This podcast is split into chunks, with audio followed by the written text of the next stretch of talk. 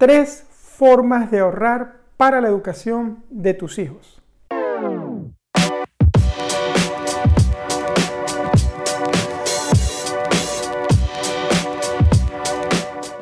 Hola, soy Mario Pérez, ingeniero y coach financiero, y el día de hoy quiero hablarte de tres posibles formas de ahorrar para el futuro de tus hijos, para la educación de tus hijos.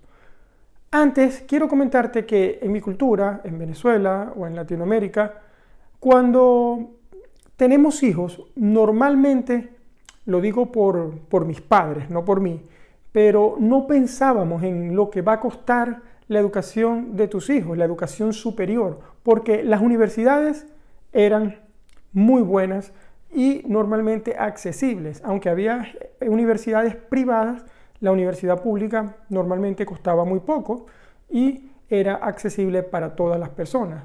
Eso hoy en día puede ser que haya cambiado un poco, puede ser que no, pero independientemente de eso, no los padres no se enfocaban en ahorrar para los hijos, a diferencia de en otras culturas, como por ejemplo en la cultura americana, en Estados Unidos o en Europa, dependiendo del país, normalmente los padres se ocupan de ahorrar para poder costear, pagar los estudios superiores de sus hijos.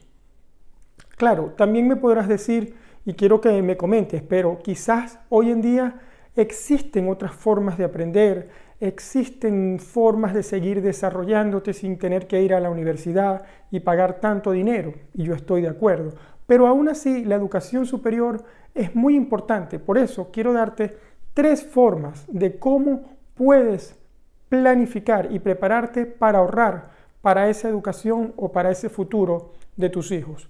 La número uno es tú dentro de tu, dentro de tu presupuesto debes definir por adelantado un monto fijo para ahorrar para esa educación de tus hijos. Y ese monto fijo debes depositarlo en una cuenta. Sencillo, tan sencillo como ese, pero lo difícil es por adelantado, planificar, preparar y tener la disciplina de depositar, inclusive automatizar ese monto a una cuenta que puede estar a nombre del niño o a nombre del adolescente para empezar a ahorrar para ese futuro financiero. Número dos, ubicar en el mercado de valores de fondos, en este caso yo recomiendo normalmente los fondos indexados, es decir, que siguen un índice de de un tipo en específico, hay muchos, y son los que tienen costos más bajos. Elegir uno, dos o tres y empezar también a crear una cuenta que sea para, ese, para meter todos los meses un monto fijo allí y empezar a aprovechar también lo que da el interés compuesto de poder invertir en un fondo indexado. Eso te puede ayudar a largo plazo, siempre tienes que pensar 10 años en adelante, ahorrar para el futuro de tus hijos.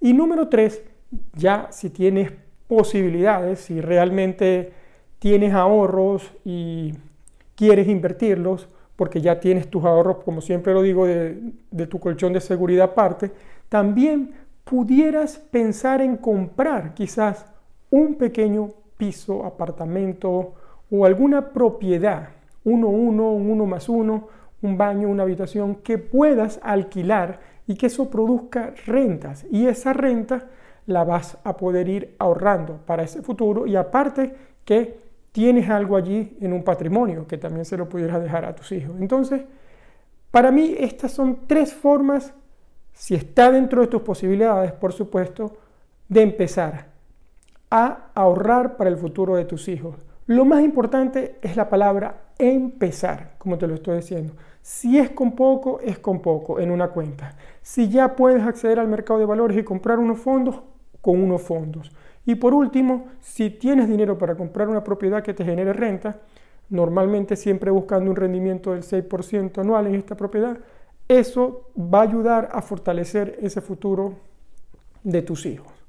Bueno, Cuéntame, ¿cómo lo haces tú? Déjame un comentario aquí debajo de este vídeo o en la plataforma de audio donde me estés escuchando, porque me encantaría saberlo y me encantaría compartir contigo más. Bueno, Sin más que decirte, simplemente que te pongas a ahorrar para el futuro de tus hijos, así sea de poquito en poquito. Me despido hasta el próximo jueves. Un abrazo, Mario. Ah, y muy importante, suscríbete a mi canal para que de esa forma me ayudes a llevar este mensaje a muchas más personas.